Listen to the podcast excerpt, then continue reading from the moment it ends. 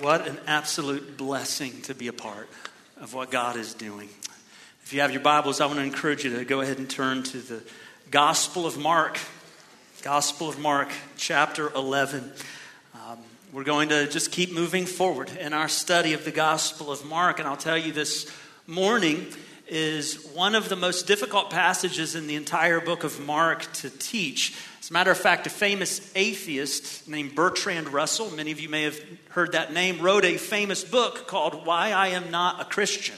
And our passage of Scripture is one of the reasons that he gives for being unable to believe that Jesus is who Jesus says he is. Other atheists have even referred to various parts of this passage of Scripture as evidence that the Bible just is not true, whether it's the activities of Christ in the temple, whether it's the claims of Jesus about prayer. This is a passage that non believers throughout the world have pointed at over time to say this is evidence that the Bible isn't true. And I, guess we could skip this passage because it's difficult. Do you want to do that? I don't. No, we don't do that, right? So I guess we won't do that. Uh, we'll plow through, but here's what we're, we're going to do. We're going to acknowledge that we need the Holy Spirit to teach us His truth.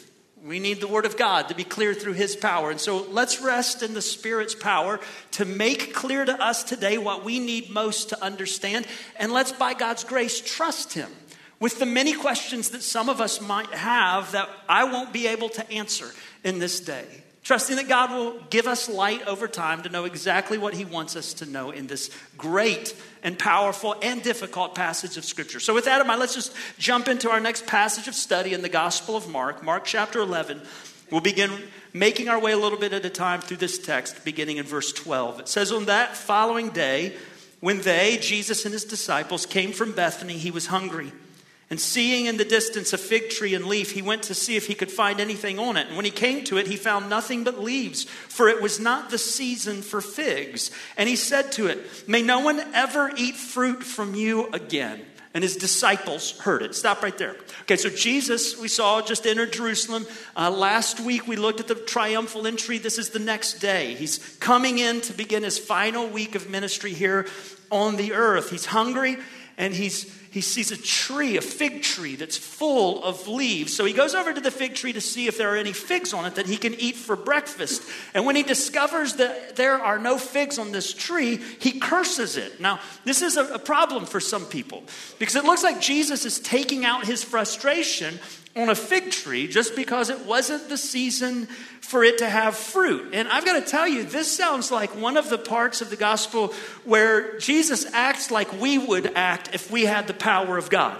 What I mean is, if I drove by a Krispy Kreme donut and they had the red, hot, fresh donut sign flashing, and I went in and found out there were no actual donuts in the store, if I had power, I would condemn that store immediately, right, for false advertisement.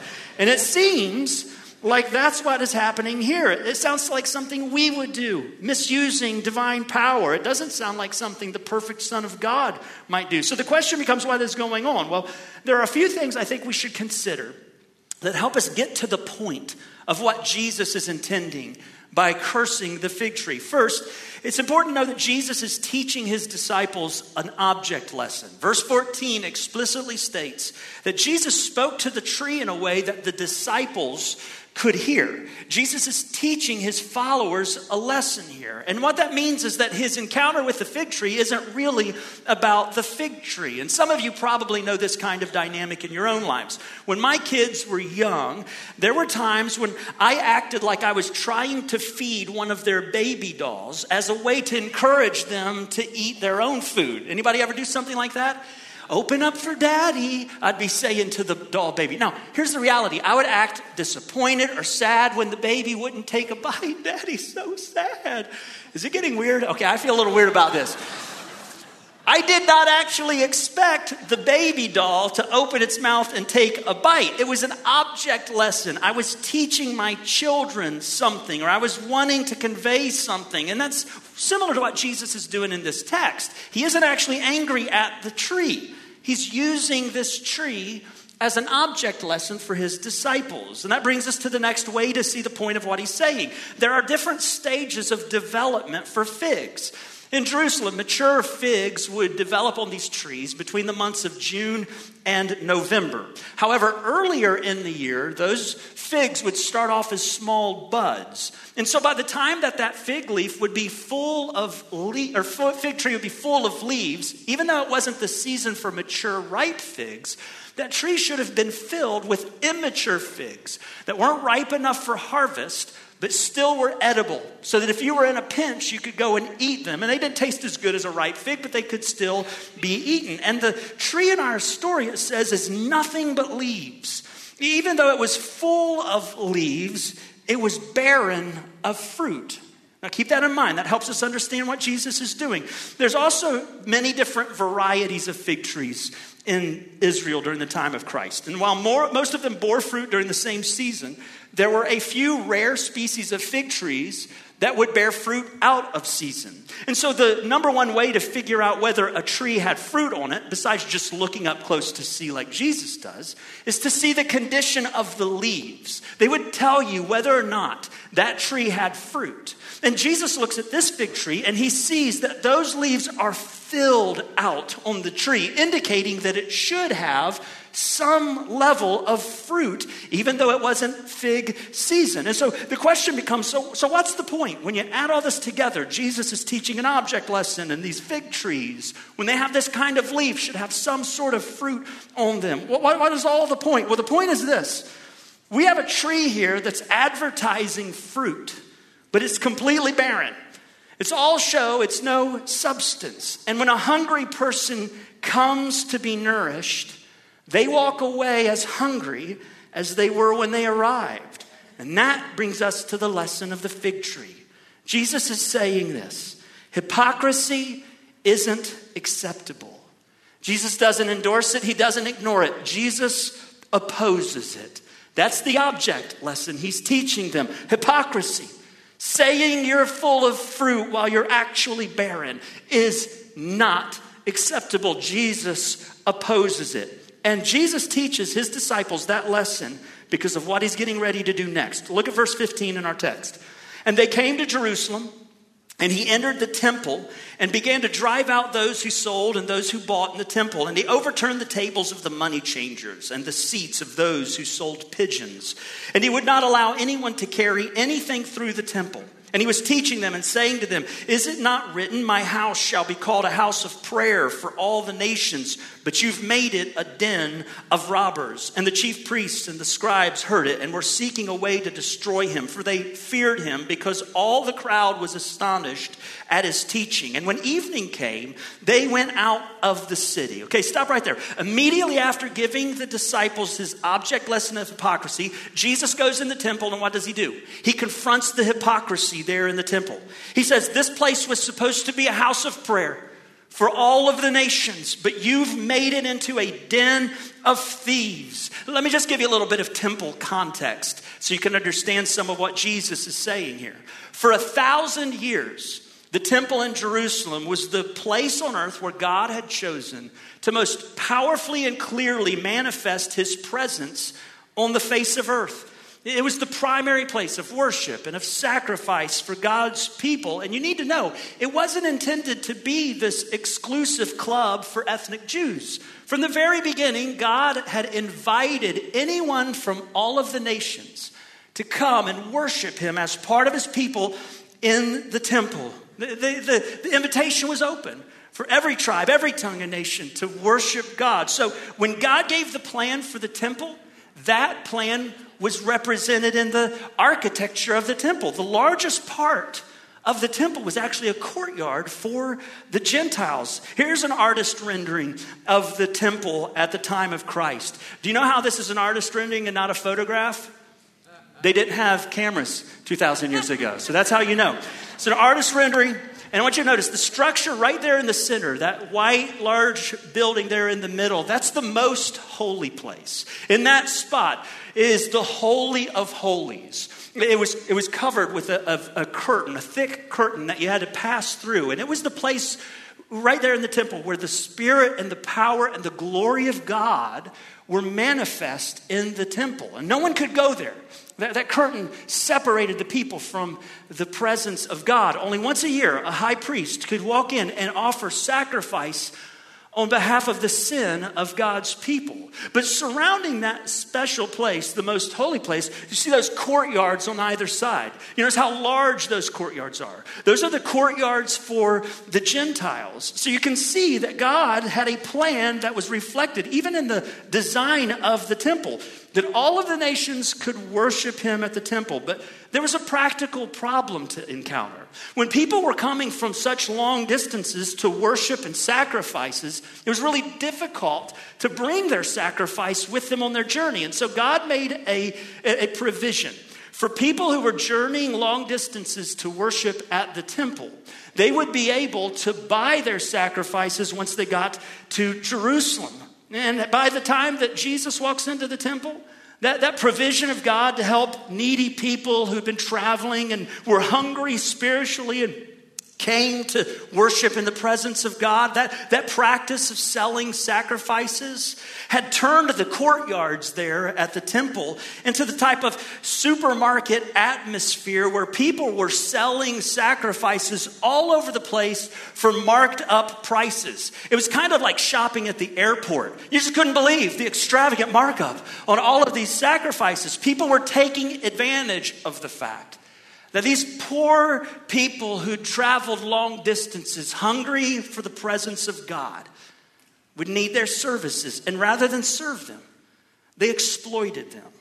They, they would change money, and there was a, a, particular currency that was accepted at the temple. And so they would exchange your money from wherever you came in the world for a pretty extravagant fee. So the court of the Gentiles there had become such a crazy atmosphere that people didn't even regard it as a temple anymore. As a matter of fact, they would take it as a shortcut to get from one side of the city to the next. You can see how large that is. If you didn't walk through the temple and you wanted to get to the other side, you had quite a journey around the temple. And so people began to disregard the holiness of the temple to the point that they just used it as a shortcut for their personal convenience. Okay, so you guys can take the picture of the temple down and just keep that in mind. This place that was supposed to be the glory and worship of God had become corrupt with hypocrisy.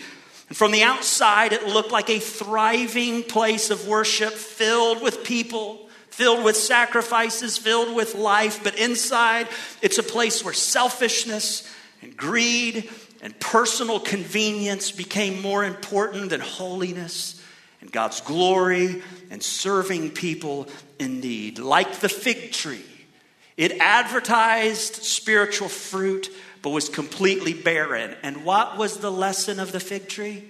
Hypocrisy isn't acceptable. Jesus doesn't endorse it and he doesn't ignore it, he opposes it. And so when Jesus shows up, right here on this first day, he comes to bring judgment. He's not being impulsive, he's not being irrational. Think about the fact that Jesus has been serving in Israel for years now, and he's been calling people to repent. His first visit to the temple teaching was when he was 12 years old. He spent the last three years going from synagogue to synagogue, calling the religious people and leaders of Israel to repent because the kingdom of God was at hand. But the people refused to repent, they rejected Jesus. And in his place, they oversaw a system that was corrupt and fruitless and called worshiped. And Jesus rejected that religious system. He turns over the tables in, in, in a, a, precursor to Bobby Knight. He throws chairs across the floor. He confronts, he condemns the entire charade. Because Jesus is angry over sin, he's angry over the abuse of his people. He's angry over the charade that takes hungry, hurting people coming to God, and rather than serves them, exploits them. And this is kind of where we really need to zoom out and see the bigger picture of what Jesus is doing here. In two chapters, listen to what Jesus says Mark chapter 13, verses 1 and 2. As Jesus was leaving the temple, one of his disciples said to him, Look, teacher, what massive stones, what magnificent buildings. Jesus says, Do you see all these great buildings? replied Jesus.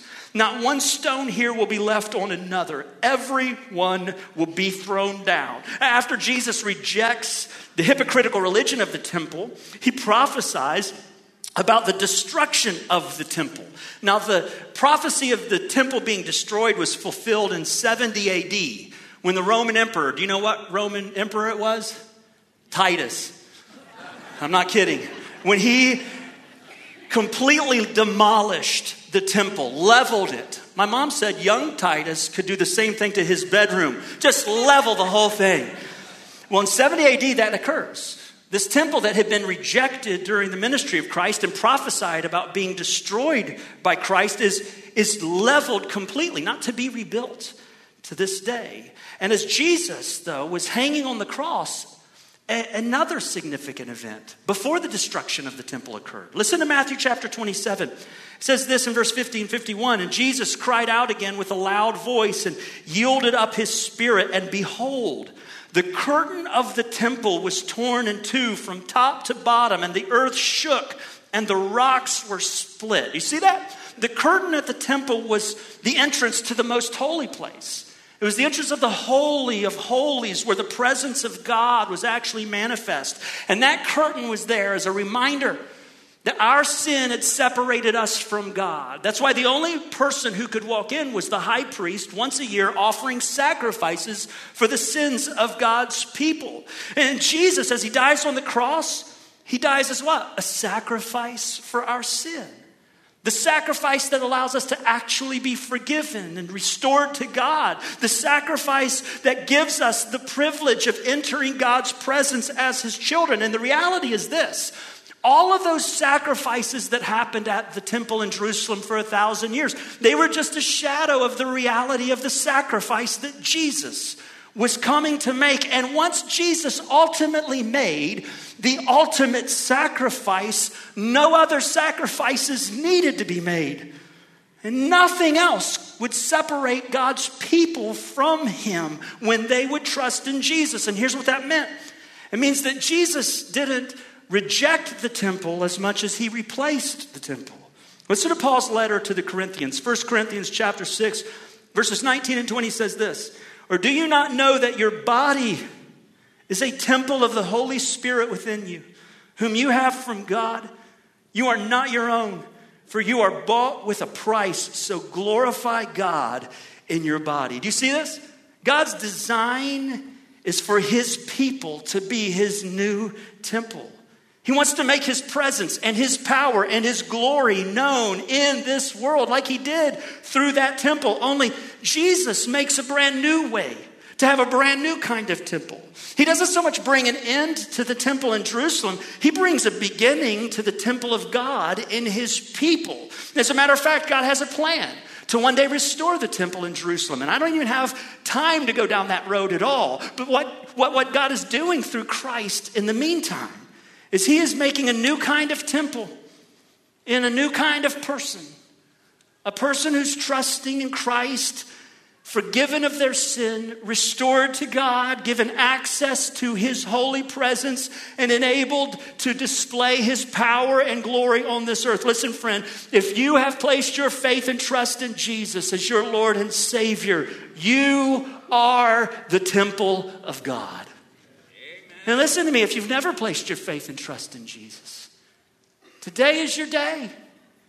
Don't allow another moment to go by. Don't leave this place without doing so. If you will place your faith and trust in Jesus, the promise is this you will be forgiven of all your sin, and you will be restored to God as your Father, and you will be given access to God your Father here in this life and for eternity to come. You can be the temple of Almighty God, having been filled with His Spirit and His power by His grace, if you will just trust in Jesus. What an amazing truth! What a gospel truth! What an invigorating idea that you, yeah, you, and your spouse, and your kids, and your neighbor, and the people around you, you are the temple of Almighty God, filled with His Spirit if you're trusting in His Son.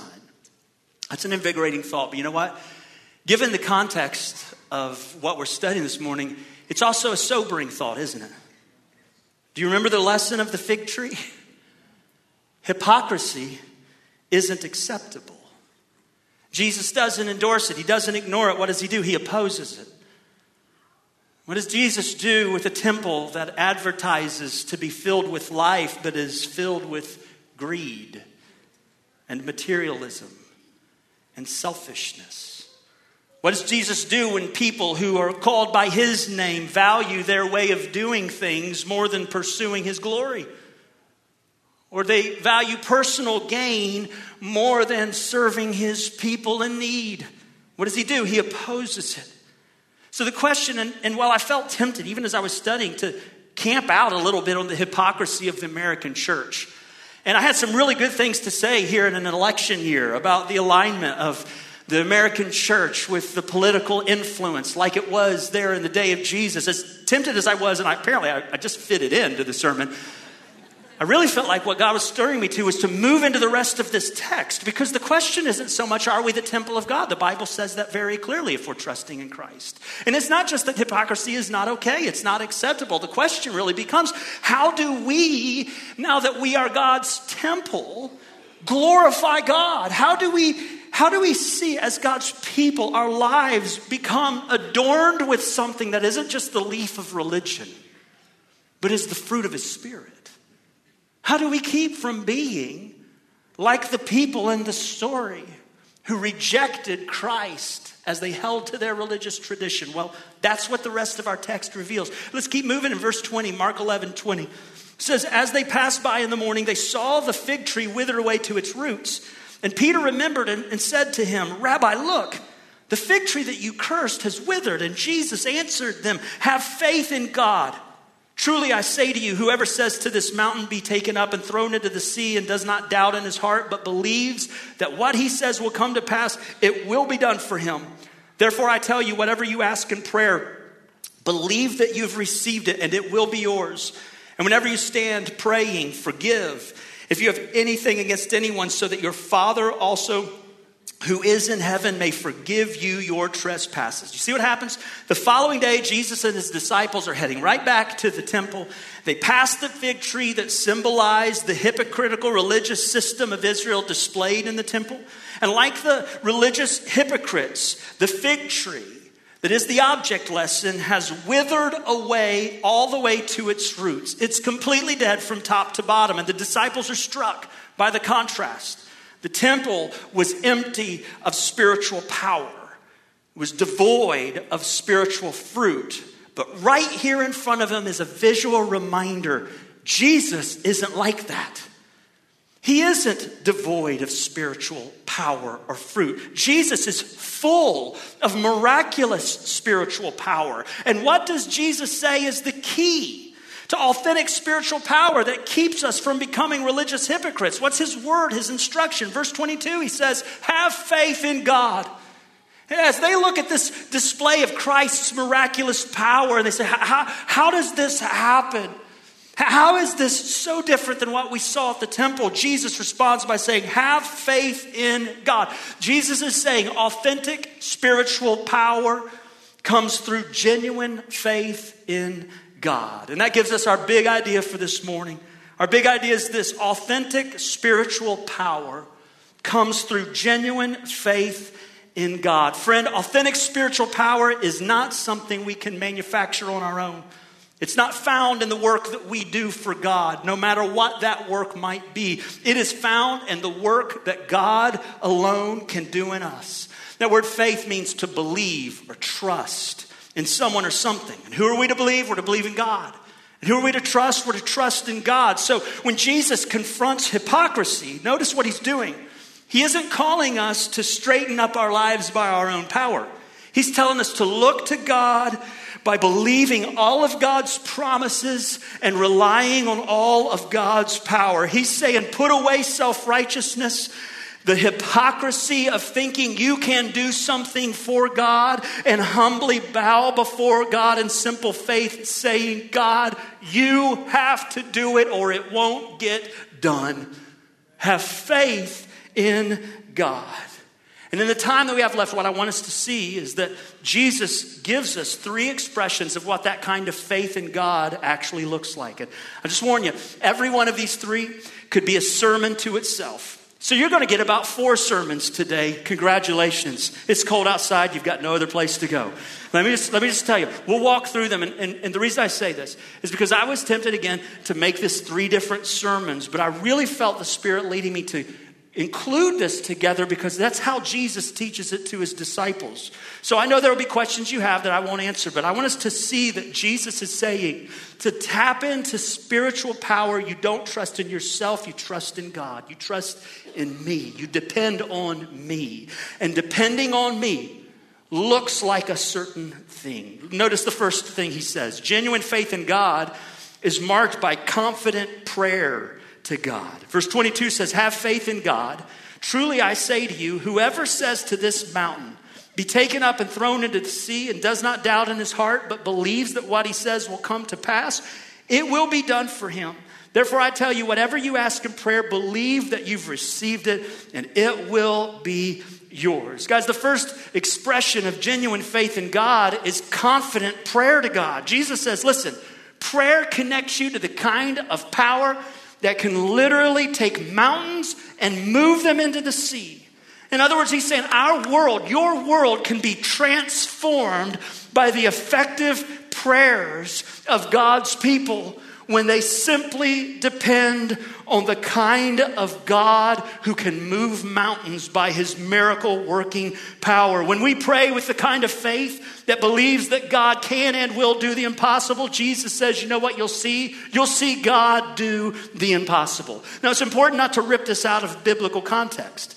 Jesus isn't saying, hey, pray with this kind of name it, claim it kind of prayer that basically turns God into your cosmic butler. That's not what Jesus is saying. The emphasis here that Jesus is giving us is that effective prayer is filled with confidence in the power of God. So don't make this teaching about having faith in the power of prayer. Have faith in the power of God. Amen. And don't have faith in the power of faith.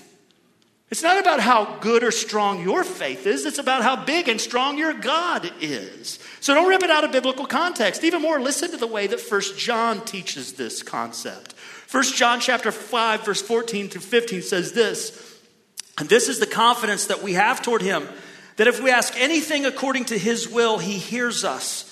And if we know that he hears us in whatever we ask, we know that we have the requests that we have asked of him. See that John is effectively saying the same thing as Jesus says. Have confidence in God. If you ask, you will receive with that type of confidence. But he adds that phrase, according to his will.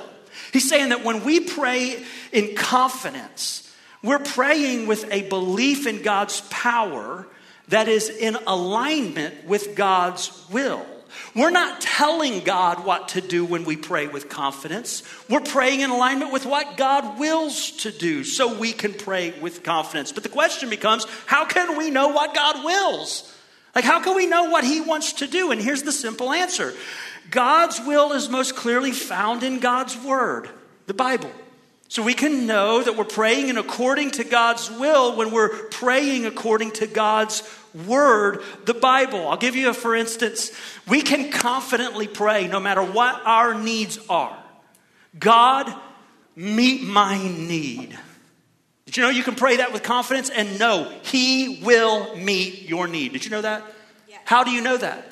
Because Philippians 4:19 says, "And my God shall supply how many of your needs? All your needs according to his riches in Christ Jesus. So you can pray with confidence, not because you're dictating to God, your cosmic butler, because you're bowing before God and his word and saying, God, you have said it. I have faith in you. I believe your promises. And you can and will do it. I depend on your power.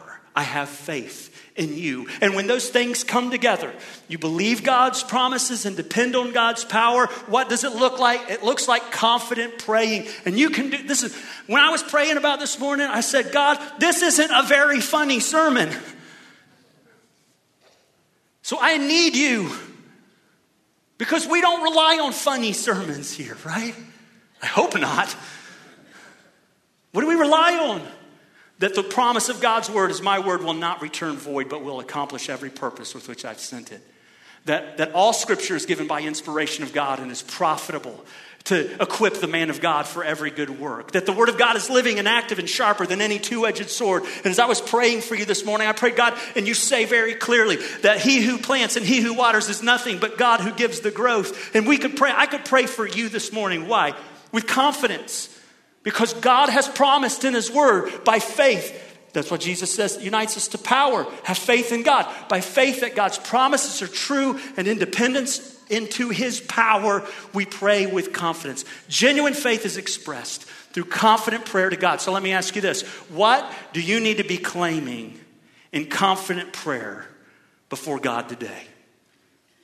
What does his word aligned with your life look like in confident prayer? What are you praying? in confident prayer. You want to know how you live apart from hypocrisy into spiritual authenticity? It's when you bow before God and say, God, if you don't do it, it won't get done. And so here I am in prayer to you today. What does it look like in your life? Genuine faith is marked by confident prayer to God. Number two, genuine faith is marked by gracious forgiveness of others. Look at verse 25. And whenever you stand, praying, forgive if you have anything against anyone, so that your Father also, who's in heaven, may forgive you and your trespasses. Remember, these hypocrites that are in the temple are filled with self righteousness to the point that they will not believe Jesus. Self righteousness is the root of their hypocrisy. That means people who come to God in spiritual authenticity have to acknowledge, first and foremost, I'm not righteous. Not in and of myself. We have to realize we don't deserve God's blessing. What do we deserve? We deserve God's judgment. It's only by grace, the grace of God flowing to us through Jesus, that we can enter into his presence. And so the hypocrisy of the religious leaders wasn't that they were broken and sinful people, it's that they refused to acknowledge they were broken and sinful people. And I know there's an accusation against the church that people like to level against us. That church is full of hypocrites. And what's the evidence? Because they're all a bunch of sinners. Guys, we've never advertised anything different than that. This is a room full of sinners. Broken, sinful people. Our claim is not our perfection. What is our claim? It's the grace of God to us in Jesus. We are broken people in need of God's grace. And it is not hypocrisy to say that we are broken and sinful people because our only claim is God's grace. And listen, the reality that Jesus is saying is that when we acknowledge in humble repentance that our only hope for blessing is the goodness and grace of God, one of the marks of being a person who's transformed by grace in Jesus is that we desire to see the grace of Jesus extended to others. That we would be marked by a spirit of humble contrition that says, God, I am no better than them. We are all in need of grace. And that's why Jesus says that as we're transformed by the powerful grace of Jesus, we desire to see the powerful grace of Jesus transform others. That's extending forgiveness to those around us. And I know for many in this room, that is a massive mountain of a hurdle for you. You've been sinned against in terrible ways. And you live with scars and reminders of other people's sin. And then you struggle in a verse like this because you feel like a hypocrite because those relationships are unresolved. And I've got to tell you, I actually think it's no accident that Jesus gives this command to forgive in the middle of this specific context. What I mean by that is this text is surrounded by examples of Jesus having unresolved conflict with other people.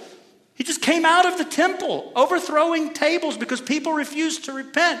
And he's getting ready to go into a conversation with the religious leaders who reject him to the point of putting him to death. So forgiveness isn't the same as reconciliation because reconciliation often requires something from the other person, namely repentance. And, and, forgiveness isn't the same as ignoring sin and acting like it doesn't exist. Jesus turned the tables upside down to confront the sin of those who committed it. Forgiveness isn't ignoring, it's not covering up sin. Forgiveness is something else entirely. What is it? It's releasing our right to hurt others, it's releasing our desire to pay people back. It's embracing the grace of God to us that desires the grace of God to work in their hearts, leading them to repentance, leading them to trust in Jesus. That's why Jesus, though he was unreconciled to the people who had him crucified, would still pray, Father, forgive them. And guys, don't forget what we've already said. Genuine faith in God trusts in his power and not our own. And the only way we can show this type of forgiving grace is by what? By bowing before him and saying in prayer, depending on his power, Jesus, be Jesus in me. Help me forgive with the same grace you've extended to me. So let me ask you where is there a place where you need grace to forgive those that have sinned against you? Why don't you bring that before God to prayer this morning and ask Him to help you release this desire to pay them back?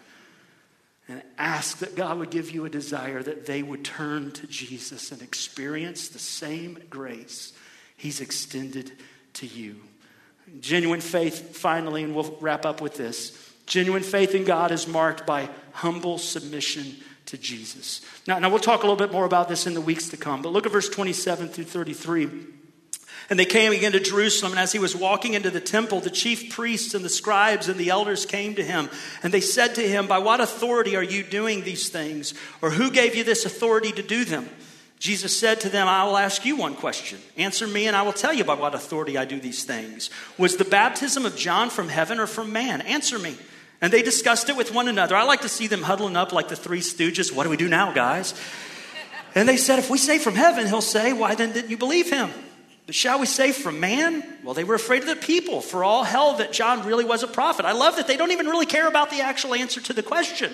All they care about is preserving their way of life. What's the answer that we should say that gets us the life we want to live, that keeps us in authority and in control? So, verse 33, they answered Jesus, We don't know. And Jesus said to them, Neither will I tell you by what authority I do these things. Well, here's the reality these religious leaders basically are asking, What right do you have to do what you've just done? They're saying, Jesus, what right do you have to take over the temple the way you just did? What right do you have to overthrow our way of doing things. They had already made up their mind about Jesus. They were already plotting to have him killed. This question wasn't about a sincere question or a sincere answer. This was just about them trying to trip Jesus up in his words. But for this morning, what I want us to just think about is the major takeaway here. These religious leaders are rejecting the authority of Jesus by saying, Jesus, you don't have the right to come and disrupt our lives. Let me just cut to the chase, temples of God. It is easy for us to look down our noses at the spiritual leaders for rejecting Jesus, but how do you and I respond when Jesus comes to our lives and starts turning the tables of our world upside down? How do we respond when Jesus wants to change our way of doing things? In other words, who is really in control of your life? You or Jesus? And before you answer that too quickly, let me ask this Does your life reflect what you say is your answer? Is your life marked by the fruit of Jesus being in charge? I want to encourage us this morning to once again lay our lives down before Jesus and say this. And this is not an easy thing to pray because oftentimes Jesus takes us up on the offer. Jesus, change whatever you want to change.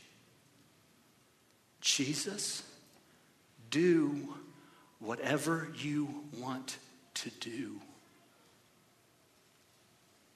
What would it look like as the temple of God.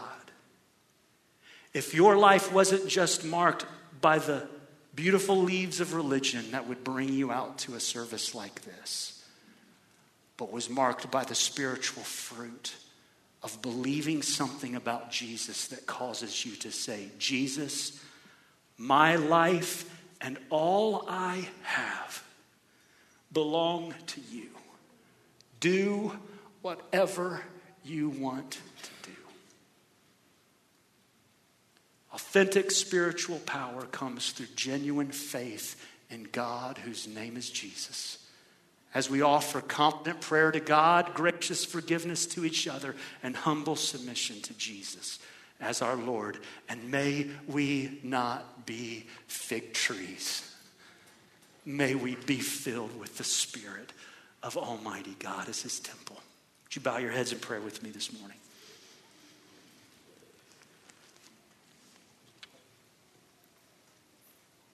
How is the Holy Spirit stirring you to respond to the truth of God's Word today?